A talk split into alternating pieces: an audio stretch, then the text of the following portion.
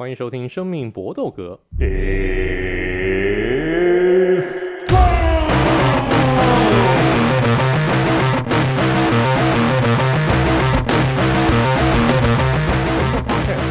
在 UFC 综合格斗，其他的东西我们以后再说。那当然，我们的两位好朋友最近呢也是非常的忙碌。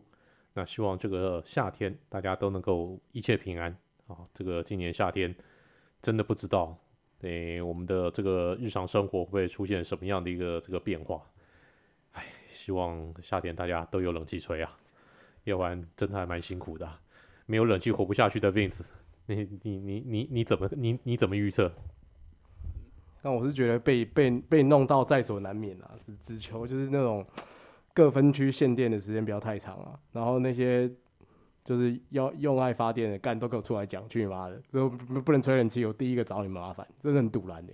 就是我觉得感性是一回事嘛，那理性归理性嘛，就是一切看数据说话。你就是有一些东西，你就是哦，没有。欧盟现在也说核能是绿能的，嗯、懂不懂？所以其实我觉得终究是要跟市场对答案的啦。那就希望大家都可以吹到人气。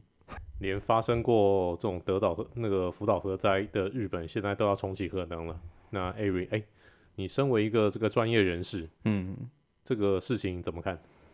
我一直觉得这种事情就很反智啊。基本上台湾在能源政策上面，就是各种决策都是很反智。全世界的潮流就是都在减碳，然后你选择一些 完全是排碳量没办法减低的方法，那你的绿电的比例，台湾。冬天吹东北季风，所以你可以看到那个风机冬天转转超快，然后夏天吹西南风。问题是缺电是夏天啊，那你你现在做的风机，你因为没办法让那个螺旋桨的方向是随着风向去转动，只能固定一个方向。那 现在的现况就是每个风电都是在不缺电的冬天疯狂转，转到转到那个轴承可能会坏掉，还要先让它卡住，然后夏天该用电高峰的时候，你的风机都不太会转。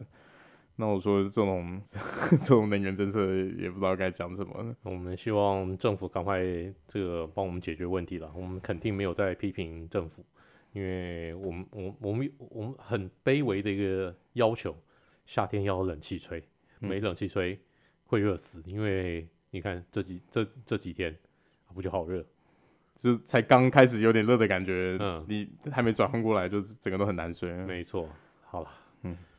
来，我们开始今天的主题。好，我们没有讲政治，哦，肯定没有讲政治。相相信政府，相信党，没错。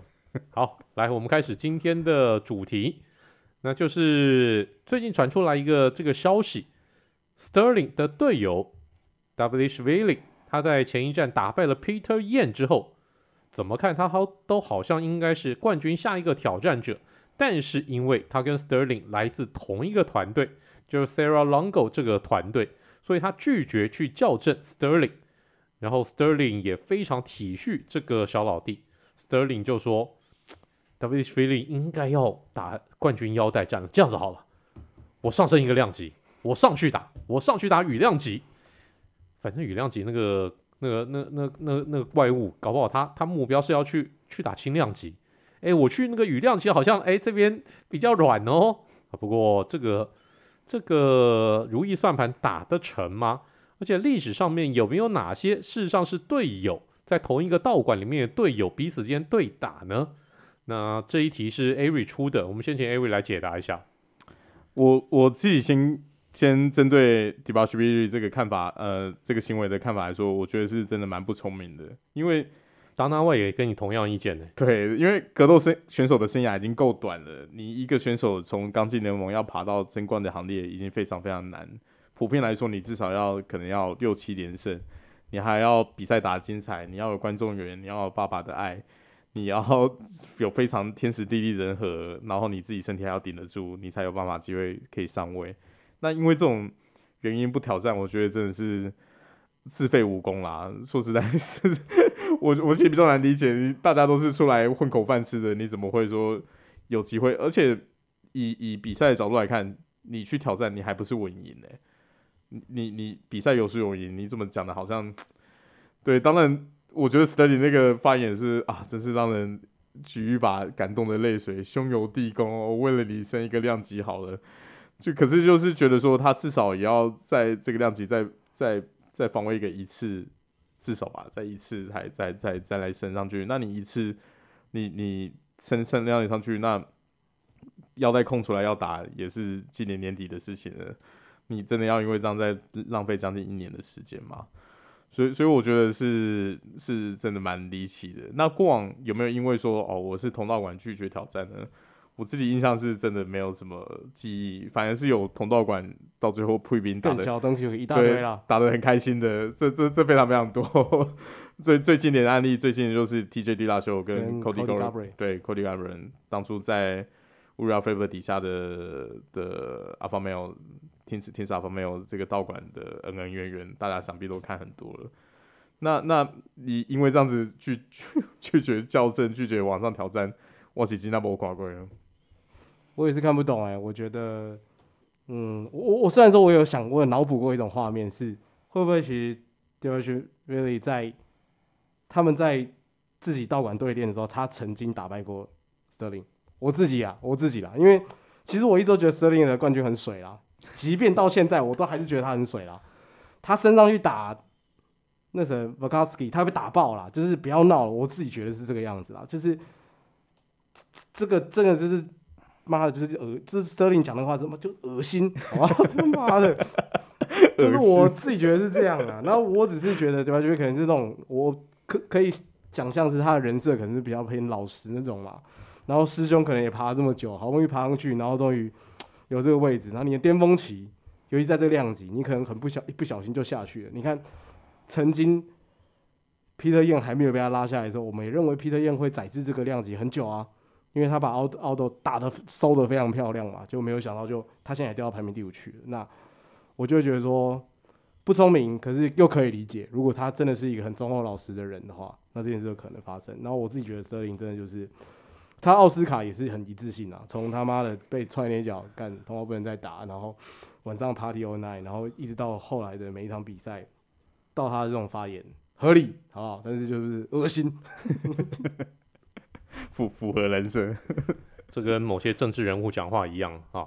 那事实上，这两个人因为来自 Matt Serra 这个团队，那他们的师傅 Matt Serra 其实他也跳出来说，我也不希望看到我这个两个。两个这个这个当家弟子啊，嗯，这个在擂台上面来作对厮杀，这样子的话，大家伤感情。但如果说讲到这个以前，哦，这个这个队友之间对打的话，其实是有有这样的先例。John Jones 跟 Rasha Evans 当初两个人其实因为都是在轻重量级一时之选，Rasha Evans 是老冠军，John Jones 是要挑战者，两个人都是来自 Jason Win 这个团队。John Jones 就真的有打过 Evans。然后后来真的打赢了，然后还有 Ngannou 跟 Ciryl Gane，虽然后来 Ngannou 是先转队，但两个人当初在巴黎的 Ciryl Gane 那个旧团队当中，其实这两个人大家应该也看过那些流出的影片，两个人一起 sparring 的镜头。然后再早期一点有，呃啊还有还有，当当然不明的就 Covington 跟乌这个跟 Masvidal。从两个当初的一个歃血为盟的一个好兄弟，结果变成两个人在在在场上场下都是仇人。那另外还有 Usman 跟 Gilbert Burns，当初这两个人其实都是来自这个 Henry Ford 底下的那个 Sam Ford 那个团队。可是因为 g i l b e r Burns 上升上来，地位就是要威胁 Usman 呢。后来 wusman 呢，因为这个样子，他自愿离队，他就跑去 Trevor Wittman 那个团队。结果呢，这一团这这这一离队，你看他去 Wood Weidman 那个团队以后，你看进步多少？拳击的一个技巧进步太多了。这个有些时候，你离开自己的一个舒适圈，到别的地方，不见得是个坏事。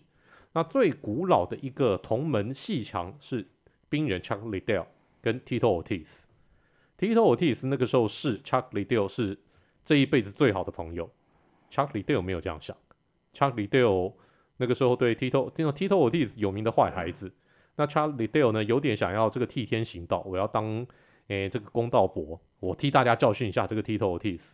然后这两个人不只是在同一个道馆，而且这两个人还有同一个经纪人，这个人名字叫做 Dana White。那个时候 Dana White 还没有当上 USC 的总裁，他还只不过是一个经纪人而已。所以你看我们那样那样随便一讲，其实就讲到很多以前那种兄弟鬩墙、同门师兄彼此之间往内互打的这个局面。所以这种事情并不是没有发生过。Dvalishvili，不要想太多，哦，该打就要打。你说不定一生只有这一次机会，你这一次错过以后，你也许真的就没有下一次了。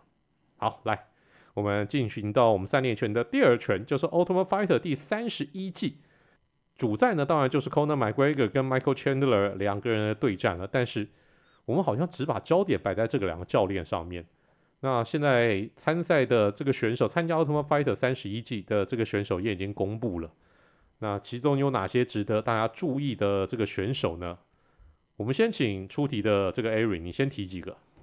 好的，那呃，今年的 TOF 三十一主要是以 Bantamweight 到 Lie 位这这个两个量级为主，所以以过往历史来看，算是比较偏小量级的。可是也不太意外，因为毕竟现在领衔的两位总教练就是轻量级选手嘛。虽然 Conor 现在看起来很不像，可不他也是。那我在看这个名单的时候，觉得有趣的点就是。其实很多在过往都有 UFC 的出赛经验，可是都是根据某有些某原因早早就被放弃，然后这次又再被找回来，算是很幸运获得第二次机会。那就在这边提几个我觉得蛮有看点的。第一个想提的是就是呃 Bantamweight 的 Hunter Ager，那他生涯打到现在是十胜三败，那他其实在 UFC 的经验是两胜两败，然后最后在离开之前其实也是一胜一败，就是。不算特别亮眼，可是也不好不坏，也没有说真的是在连败，还是在一个摸索期的时候就被试出了。那个人是觉得还蛮可惜的。那他这次回来的时候，一定会想尽办法去表现自己，让他之前丧失那个机会有机会再再回来。然后再再一位就是 Mendo Gutierrez，那这个选手呃生涯战绩是八胜两败，那他以前的。其实是呃，他是完全没有在 UFC 出赛过，可是他其实是有参加过 Dana White Contender Series，在 Season 六的时候有输给 Raul Rojas 呃 Rosas Junior。那不过他后后续的表现其实都还是蛮蛮精彩的，所以这次又被找来参赛。那然后还有一位想提的是呃轻量级的 Lee Hammer，那这位选手生涯到现在是五胜零败。那他其实，在加入 UFC 之前，曾经在贝尔头出赛。那在贝尔头的战绩也是还蛮不错的。生涯五战里面，其实有四场比赛，呃呃五胜五胜五胜零败以外，有四场都是提前终结比赛，也是算是一个蛮有潜力的选手。那主要就想提呃让大家有机会的话，可以多注意这几位。好，Vince，你补充一下。我也是，主要这一次的量级，我我看的时候就是第一个是年龄啦，我发现这次普遍的选手的年龄都蛮大的，所以我那时候看的时候就针对几个比较年纪轻的选手，然后那种回锅的，呃，但我们都会注意到。那我刚刚想提的第一个 Bantamweight 的也是 Mendo Gutierrez，因为他上一次输给 Raul Rosas Junior，我觉得没话讲了，因为他就是天选之人啊，你碰到一个天选之人的选手，你输给天才不丢脸，可是他。反弹的速度非常快，就是他下一场就是又拿到一个很漂亮的 submission，然后马上就获得胜利，所以我自己觉得他蛮有机会从这一个 Bantamweight 这一次这个里面杀出来的。然后另外一个人，我想提的不是呃也是 lightweight，但是不是刚刚 Ari 提到的那个，我是想要提 Nat Shanderman，OK，他这个选手他他虽然说已经三十岁了，可是他其实他的生涯大多数都是累积在 PFL 跟 LFA 啦，那。我觉得像这种选手，因为我去看的水管看他的比赛，其实没有什么很明显的的优缺点，对，然后力技水准也都有，然后感觉基本的防摔这些都可以，只是就不晓得他当这个三十岁这个年龄放到大联盟来的时候，会不会受到很大的挑战啊？可是其实我看他看他比赛，觉得哎、其实这个选手我是蛮喜欢的，主要就是这两位选手。两位讲的都已经蛮详细的，那我就再补充一下，Lee Hammond 其实很值得注意，因为他是 Conor McGregor 的师弟，他就来自 Conor McGregor 师门 SBG 这个团队，总教练呢就是 Conor McGregor 的总教练，所以是值得期待的。那个另外还有刚才两位讲的这个选手，我现在提一下，就有一位叫做 Roosevelt Roberts，这个罗斯福罗伯兹。他现在才二十八岁而已，之前在 U S C 事实上打了七场，三胜三败，一场的 No Contest，这样的一个战绩，我觉得会会被 U.S.C. 试出，其实也还蛮诡异的。那这一次给他再一次的机会，而且二十八岁也不算不算年纪特大，然后在离开 U.S.C. 以后两战全胜，大家可以注意一下这位黑人选手。另外还有 Austin Harbor，Austin Harbor 我觉得也蛮有意思的。他之前是 LFA 的轻量级的一个冠军，不过在 U.S.C. 的一个战绩的确不好，三胜四败。不过他离开 U.S.C. 以后，曾经打败过 Julian Lane。Julian Lane 是谁？大家也许没有印象。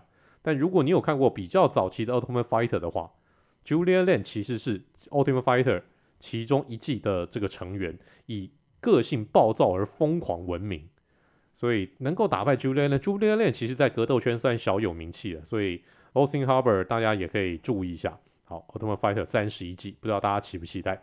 到时候在 Fight Pass 上面可以看得到哦。所以大家，如果你有买 Fight Pass 的话，其实我还蛮鼓励大家看一看 Ultimate Fighter。这个系列的是还蛮好笑的，看中间这些选手们，你要看呢，这个哪些人会出来那个搞事啊，然后彼此之间怎么样互相喷垃圾话，其实我真的觉得看 Ultimate Fighter 乐趣还蛮不少的。好，这个是我们今天的第二拳，那接下来下一拳呢，我们来谈谈 Justin Gaethje，真的不愧人称 Highlight，这场跟 Fiziev 的比赛虽然是劳烦裁判来决定，但是呢又拿到了一次的赛后殊荣。又拿到了 Fight of Night。他事实上在 UFC 打了十一场比赛，结果拿了十一次的赛后殊荣。乖乖，这个拿赛后殊荣那个比例百分之百啊，这个也会不会也太夸张了？你像像我我我就举两个例子好了。那像 Donald Cerrone，他十八次的赛后殊荣，赛后的一个分红是并列最多的，但他打了三十九场比赛。Charles Oliveira 他也十八次跟 Cerone 并列 UFC 历史上面最多。他也打了三十场的 UFC 的一个比赛，所以 Justin Gage 这种百分之百的一个获奖率会不会也也太扯？这题又是 Ari 出的，来 Ari，你怎么样来看 Justin Gage 这种百分之百成功率？我觉得这就显示他这个选手的特色嘛，他不管就是赢的比赛或输的比赛，基本上都是全心投入，会尽量拿出自己最好的表现。那也正如同呃之前在做二八六预测讲的，我觉得这个选手就是。基本上真的没有在怕站站着打的。你你不管是这次对上的 Fiziev，就是哎、年轻，速度又快，然后整整体的体能表现看起来就超劲爆的。不过你你 Gaethje 现在凭着他那那个 up 卡跟他那个金金属打点的功夫，他真的很难想象他是用左手刺拳就可以把 Fiziev 直接打到毁容，哎，非常非常夸张。然后他赛后记者会。接受访问讲的话很好玩啊，他说嗯，很开心那个 Fiziev 是是呃浴血奋战，不过是浴他自己的血啊，不忘嘴炮他一下。对对对，blood blood in 呃不是 in in in in his own own blood blood，所以所以我就觉得说他其实也很能知道说他自己的优势对跟特色在哪边。至于为什么一个 NCAA D1 摔跤手会在生涯打这么多场比赛，才第一次做 takedown，这就真的不得而知。是不是他当初其实摔跤棍就是被逼着练的，自己就没有很喜欢，还是有发生什么事，真的有有有有 PTSD，就不得而知。不过不管怎么样，说实在，他现在接下来真的，如果他可以再跟钻石来二番的话，我真的会非常非常期待。如果一样摆在 paper 上面，我可以因为这场比赛再刷下去。我相信大部分的一个朋友应该跟 Ari 都有同感呢、啊。Vince，你怎么看这个 Gaethje 这样子这个获奖率也也也太不科学了吧？跟你这个跟你把妹的成功率差不多。啊，没有没有没有没有，我我如果把妹成功率大概是 Oliveira 这样子而已了。我们不敢这么不敢这么唱球啊，他是命中率百分之百，而且我查一下，他十一场比赛总共拿了五十五万走，哎，五十五万美金啊！你各位，你现在可以直接买房子了，好不好？所以。他真的是很帅啊，而且就像刚刚有讲的，就是你去看他的比赛，他打到 VCF 那几拳，都是离对方身体超近的时候挥出去的拳头。其实，呃，大家知道短拳其实很难用力的，就是我们常常会看到什么超人拳啊，或是大摆拳啊，但是你跟我的距离拉开，我才有身体空间做旋转 rotate 的动作，才能够挥出很重的拳头。可是 Gage 通常都是离对方超爆干净，就一直刺，一直刺，一直刺。可是他的那个刺拳。人家刺是是刺拳啊，我觉得他那个根本就是子弹拳，他就是蹦，然后其实超重，你被他点到不是伤痕而已，是会吃进去。你去看那个 slow mo Fiziev 被打到的时候，他的点是就是有有晃动了。然后刚刚 Eric 后来讲说，哎、看到他做 take down，其实啊，我也觉得有一点的。我其其实从他跟 Michael Chandler 打完之后的那一场，我自己觉得啊。钻呃，当然我们都会说这几年钻石进步很多。然后我自己觉得 Cage 是很明显，他的分野线就是叶师傅那场之后，他就变成了一个看起来好像有智商的选手了，就不会像人形蜜獾干一次油门吹到底这样子，然后把吹的有时有有可能被人把自己吹死。他开始会配速，然后当然我不晓得这是不是隐忧啦。我觉得 Michael chand 的那一场完之后，有让我觉得他好像变慢了。就是虽然说他还是赢得很漂亮，可是他到比赛的末半段的时候。他开始有时候会闪，但是我不晓得那是不是策略啦，就是有可能真的他只是，就是我在这五百副牌加入摸戒指这动作，为了要削大家嘛，就让大家觉得我好像没有油了嘛，然后再再趁机再继续跟你打，有可能，但是我自己觉得他他会把 Fiziev take down 也是因为好，我不想跟你打了，因为其实你已经我知道你力气已经打不赢我了，然后我再打你也是增加你的伤害而已，就没什么意思啦。对，然后我把你拖到地上去，然后反正我会比你大只，我压着你，这样这样就好，我就是把比赛带到完。就是一定那个 take down 的确是在最后结束前大概一分钟左右，就是绊他，然后顺便就是有点那种宣誓的意味，就是官人不要，然后就倒在身上这样。所以我我自己不觉得那个 take down 有什么，就是加分或者是什么，只是只是真的就是这场比赛看完就是对他就是 highlight，这个这一个名字这个 nickname 就是他，只属于他，非常好看。听完 Vince 的这个形容，大家有没有觉得 Justin Gaethje 他那个这个刺拳好像是来自李小龙的截拳道？非常的类似，那个出手又快又重，只是手型跟截拳道有点不大一样而已。但非常谢谢 Justin Gage 能够看他的一个比赛，是我们格斗迷的幸福，大家也要珍惜啊。Justin Gage 的比赛，我相信也是看一场少一场，毕竟年纪也已经大了。他现在也在暗示说，他说不定已经走到生涯的后期了，他自己也都都有这样子的感觉了。那就大家多多珍惜，这个就是我们今天。生命搏斗格的三连拳。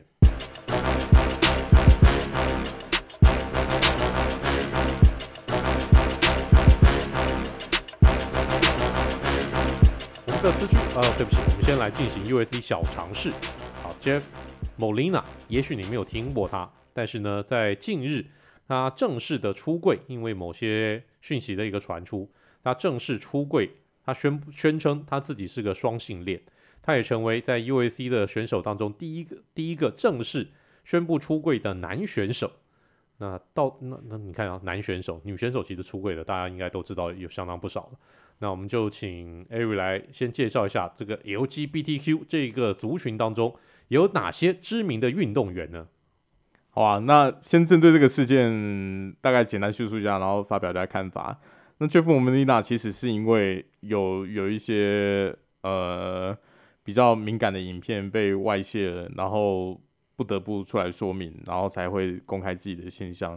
那那看到这种新闻，当然是觉得很，一方面当然是觉得很惋惜嘛，就是你你个人的现象可能是你本来就是你，不管是天生还是对你的私密生活当中，你私生活的一部分，你为什么要被这样强迫开放呢？对，就是就是觉得说啊，觉得说每个不应该有人被这样子对待啊。可是我觉得。如果以 UFC 官方的立场，其实当然现象不需要去控管，没错。可是其实可以加强一下对底下选手的资讯资讯安全教育。你你应该他们给他一个印象，就是说你不会想要抛出来东西，不会想要弄出来的东西，你就不要去拍，不要去弄。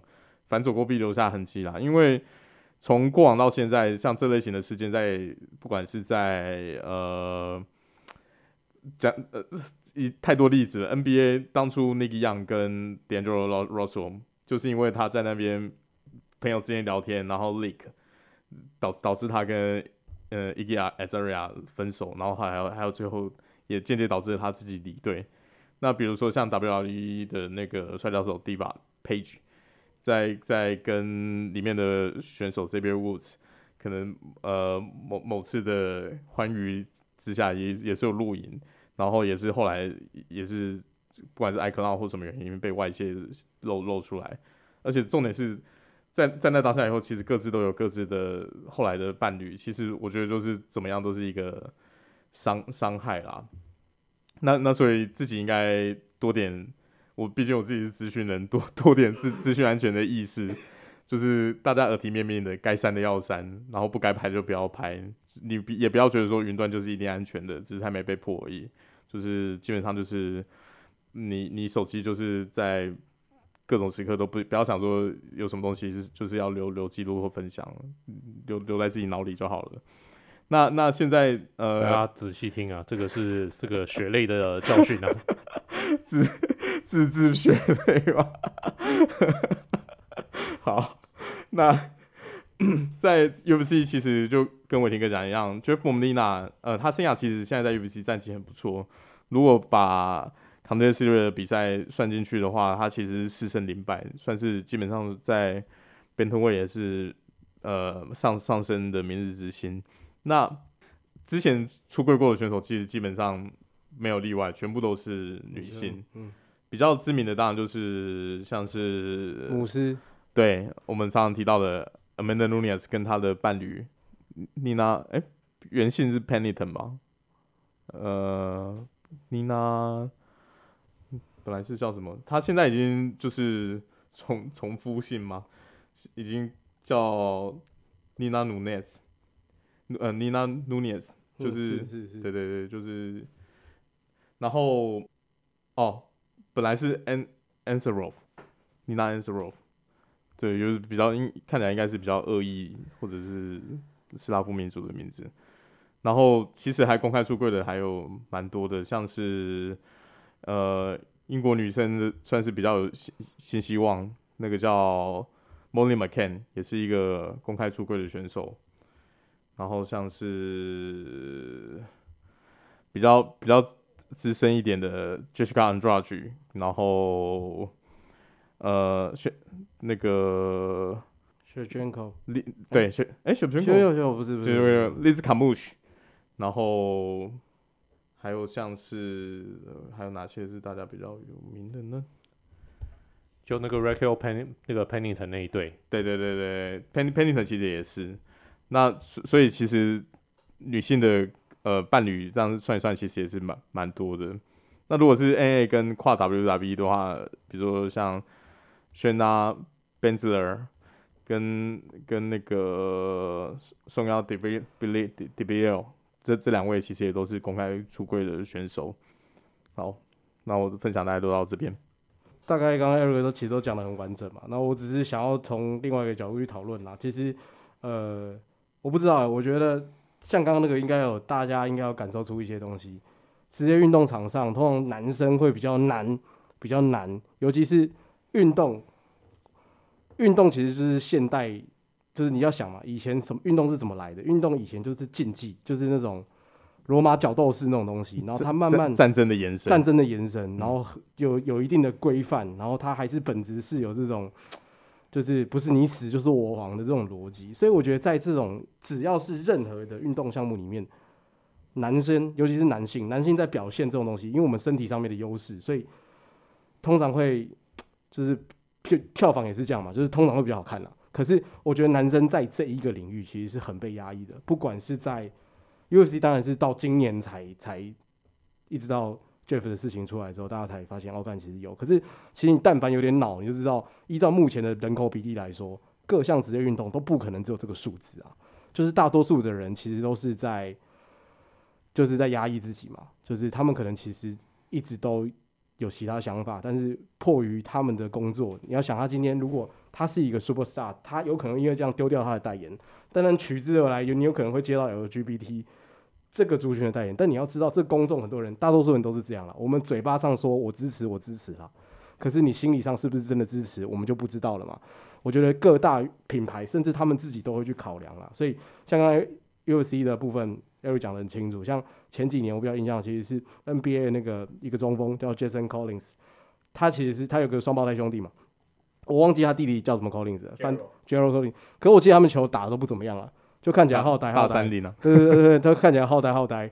可是他那时候出来讲的时候，他也是，就是我觉得算是很有勇气。但他不是第一个 NBA 出来出就是出柜，可是是近代来说是，其实我觉得在近代是比较辛苦的。一部分是你以前 social media 不存在，所以你你不讲，或是你讲，可能有一部分人知道，但不知道的人没有资讯没有这么容易被传递。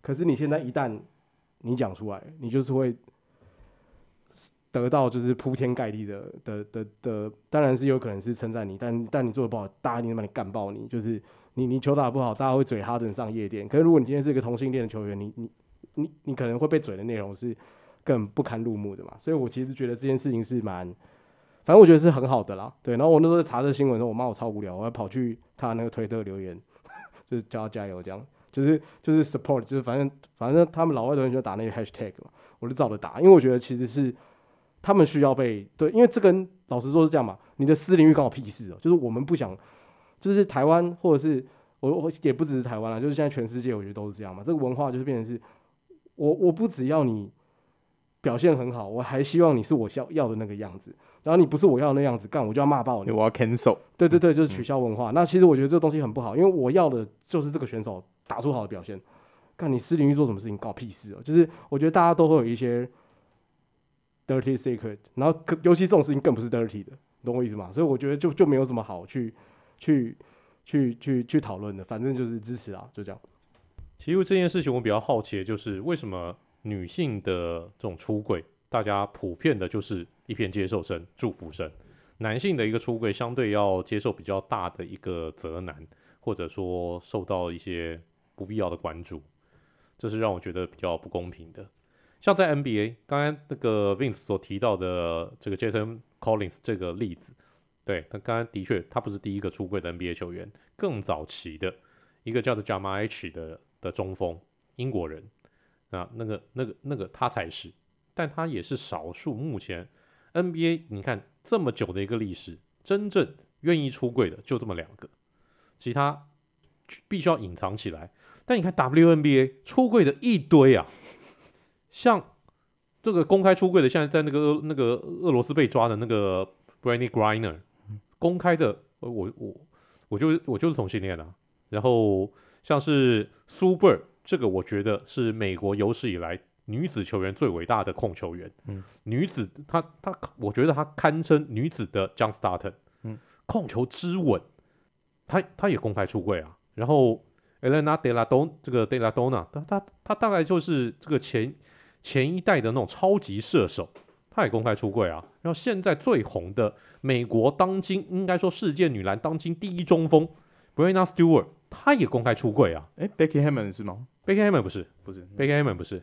但你看这些女生都公开出柜，大家对他们是只有祝福啊。所以男生出柜相对起来，或者说男性的一个运动选手，因为更讲究那种阳刚气。嗯所以他们要承受，要出柜，要承受更多的一些异样的眼光，实在没有必要。希望 Jeff Molina 未来不要受到太多的影响。我再我再补充一个东西，其实我觉得这东西蛮有趣的。虽然说听我们节目大概八十趴的人应该都是男生，好不好？三二十八可能是你女朋友跟太太。可是有时候就想说，像刚刚伟宁哥讲到这东西，其实呃很多女生在讲他们的 career 发展的时候，会讲说男生。呃，就是有男权啊，然后男性被呃男性压迫他们，那个有一个专业名词啊，玻璃天花板。对，可是其实你换个角度想，男生在享受这些权利的时候，其实我们也是承担了相对应的超大的一些责任，只是你们不知道而已。就是像这像刚刚讲这件事情，就是男生是不能够讲的。就我刚刚想的事情是，如果我我是一一家之主，我要去养家，我的整个家族都靠我，我怎么讲？就是我觉得。你回过来看，男权或是男性主义，其实对男生他不完全的都是好事。就是为什么今天男生要去买房，关我屁事哦？男女生不是平权吗？为什么不是你女人买房，对不对？就是其实很多价值观它需要去被挑战嘛。那就像是以前大家也不能接受女生，那大家现在可以接受女生，那是不是大家也要慢慢接受男生这件事情？我觉得这个这个这样子长此以往，这个世界才会更进步了。然后就大家补充这个，这个就是我们今天的 U S C 小常识。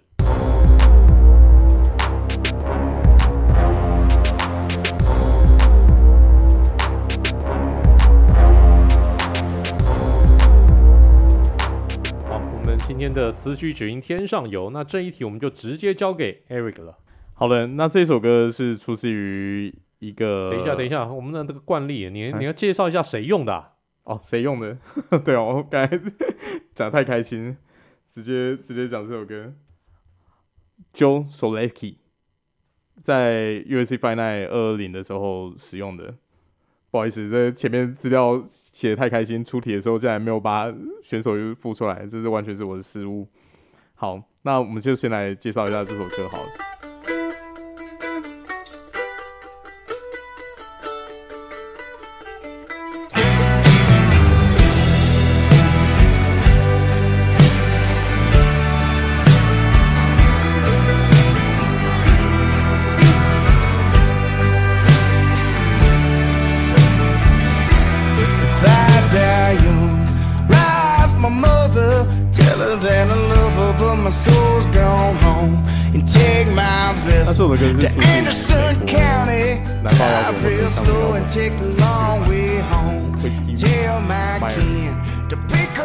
这一团是成员在是在呃德州那个，那主要的成员大概都是算是认识许久的好朋友那种类型的。那他们这一团其实成员年纪也不也不算很长，大概就从零零七年到现在那个活跃的时间。那他们其实表演的风格就跟你怎么讲，会在很可能比如说有一些印象中美国的酒吧，或者是在可能有人驻唱的牛排馆里面会唱的那首歌曲有点像。但是基本上就是以编曲来说，算是比较，呃，比较比较怎么讲，比较轻轻轻柔柔，不会有太太太太重的，然后会配上一点呃弦乐，然后还有一些南方在地的乐器，斑鸠啊，对对对对，弦乐事实上是乡村音乐当中非常重要的一个环节，一个元素嘛，那非常非常重要。对啊对啊对啊，那那那。这整体的乐团的歌听起来就是，那他们其实也非常有趣，在在出道出了专辑以后，其实生涯算起来也是没有什么大红，所以他们一直以来巡回的场地都是像我刚才讲的那种，就是三线城市，对，三三线城市的小 club、嗯、小餐厅，然后一些一些 live house 之类的表演，他们生涯做这这类型的表演做了几千场，然后慢慢的才去累积到他们自己的知名度。那他们生涯到现在总共出了，慢慢慢慢慢慢累积，也出了也出了六张专辑。那最新一张就是去年七月二十九号出的《Tonello》。那那其实他们的歌曲，我觉得会拿来当出场曲使用，也是相当相当有趣的一个选择。因为他他这个名字跟整体团的印象就很像，你会可能下班就是在家里放出来，然后抽个雪茄。然后边听个边边，或者一边洗澡一边放松的时候，对对对，边边喝个 bourbon，然后边边可能泡澡的泡澡的时候，泡澡的时候，对，拿来听还蛮舒服的。对啊对啊，就是因为他连主唱的那个英文发音的腔调都很都是那种南方软调的发音呢，就很说老实话很 Texas 啊，对对对对，Texas 的口音啊，对，就。他也不是像那个，比如说路易斯安那或者那边的那种，可是跟、就是、路易那个路易安那的跟那个路易斯安那跟密西西比那边的一个口音又跟 Texas 稍微又带点不一样，对，又不太一样。对，那个路易斯安那那边比较含卤蛋。对对对对，讲是讲都是美国南方，可是。以以东西岸的分别还是有，有，其实还是有很多那个地方的一个差别，方言的差距。呃，方言，然后咬字，嗯，那么在比如说美国东北方，波士顿人听得出来你来自费城，嗯，他们听得出来彼此的口音，然后你来自纽约，嗯，他们彼此之间听得出来，我听不出来，但他们可以。对，这就是算是语感嘛。对啊，就像我们听得出来，哦。你台中腔，哎，台南人，阿内尼，阿内尼哦，阿内嘿哦，这是反正口音不一样，他们自己人才知道的啦。嗯，对，那这个算是一些题题外话。那我当初在挑这首歌的时候，主要还是因为我基本上在做这种单元的选题的时候，我会就是看最近的刚打完这几场比赛，然后去听一下里面的。各个选手的出场曲，然后去大概听一下，因为我觉得我们自己这个单元其实介绍的歌曲也很多是嘻哈，也很多是摇滚啊，所以偶尔比较遇到一些有趣的，像像之前也介绍一些像民谣风的，然后或者是像像复古 disco 曲风，然后像这个是比较乡村乐走向的，我觉得都都。可以多多多尝试分享一些不同的曲风，让大家听听看。好，这首《Burn My Bones》，那 Vince，你听完以后，我觉得觉得觉得怎么样？想要那个跳上一支舞吗？这首歌就好听，我已经把它放进歌单。就是呃，虽然说我也是不不是很理解为什么会是这首这首歌不能够理解，它是出场曲的程度还大于上一集我们讲到的那个金属乐，就是他给我一种他就是嗯，就是我他妈就是要死的那种那种，就是有一点就有点憋屈感，不知道为什么，就是给我这种感觉。然后然后他的那个 MV 是在讲他跟他兄弟的的这一路的发展嘛。所以听完那首歌，听的歌是非常好听啦，但是不太理解为什么会拿来当出场乐。然后不过是一首好歌，就是像刚刚 Eric 介绍的东西，然后大家可以去听一听。这样，这不是我们第一次介绍乡村音乐，像我们之前介介绍过乡村音乐天王 Johnny Cash Man in Black，然后我们介绍过 Hank Williams Jr. 的那一首，诶，听起来很欢乐的这个乡村歌，但事实上内容是我要杀你祖宗十八代这类的。不过这首歌就真的，我看听完歌，看完歌词，看完 MV，我真的还是不知道为什么有人选这首歌当当当出场曲《Burn My Bones》，但是它歌词里面也没有什么太过激的的的含义。事实上，反而我觉得有点有点悲伤，就是有点像是乡愁，或者是讲跟家人的牵绊的那种感觉。嗯，就希望说大家呃，假设我发生什么事情的话，你可以。就是照着我的意思，照着我想要的跟，跟跟跟呃的方式留存下来，跟大家继续。就是比如说，我想要海葬啊，你就把我丢到海里啊，我想要这些的。就是怎么样珍惜呃现当下跟之后的回忆呢？嗯、那种感，就是怎怎么会怎么会选择？感觉像这个唯一勉强的一个解释就是烈士将死之前，在复役之前慷慨激昂。嗯，我自己胡说八道的，大家不要在意。好。好玩，完全不懂，但不管怎么样，这是一首好听的歌。他们的音乐其实大部分啦是还蛮悦耳的，大家可以试着来听听看。这个就是我们今天的生命搏斗格，谢谢大家的收听。那我们说再见吧，来，Eric，See you next time，Vince，大家拜拜，Good fight and good night。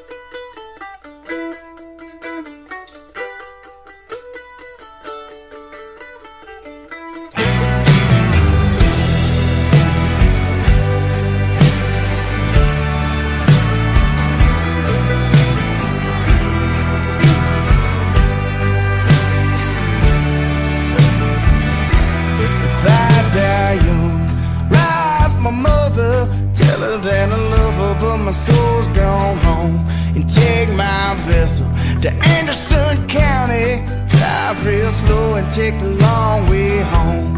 Tell my kin to pick up a shovel, wrestle that sugar sand and bury my bones. Won't you bury my bones beneath these pines when it comes time for you to bury my bones?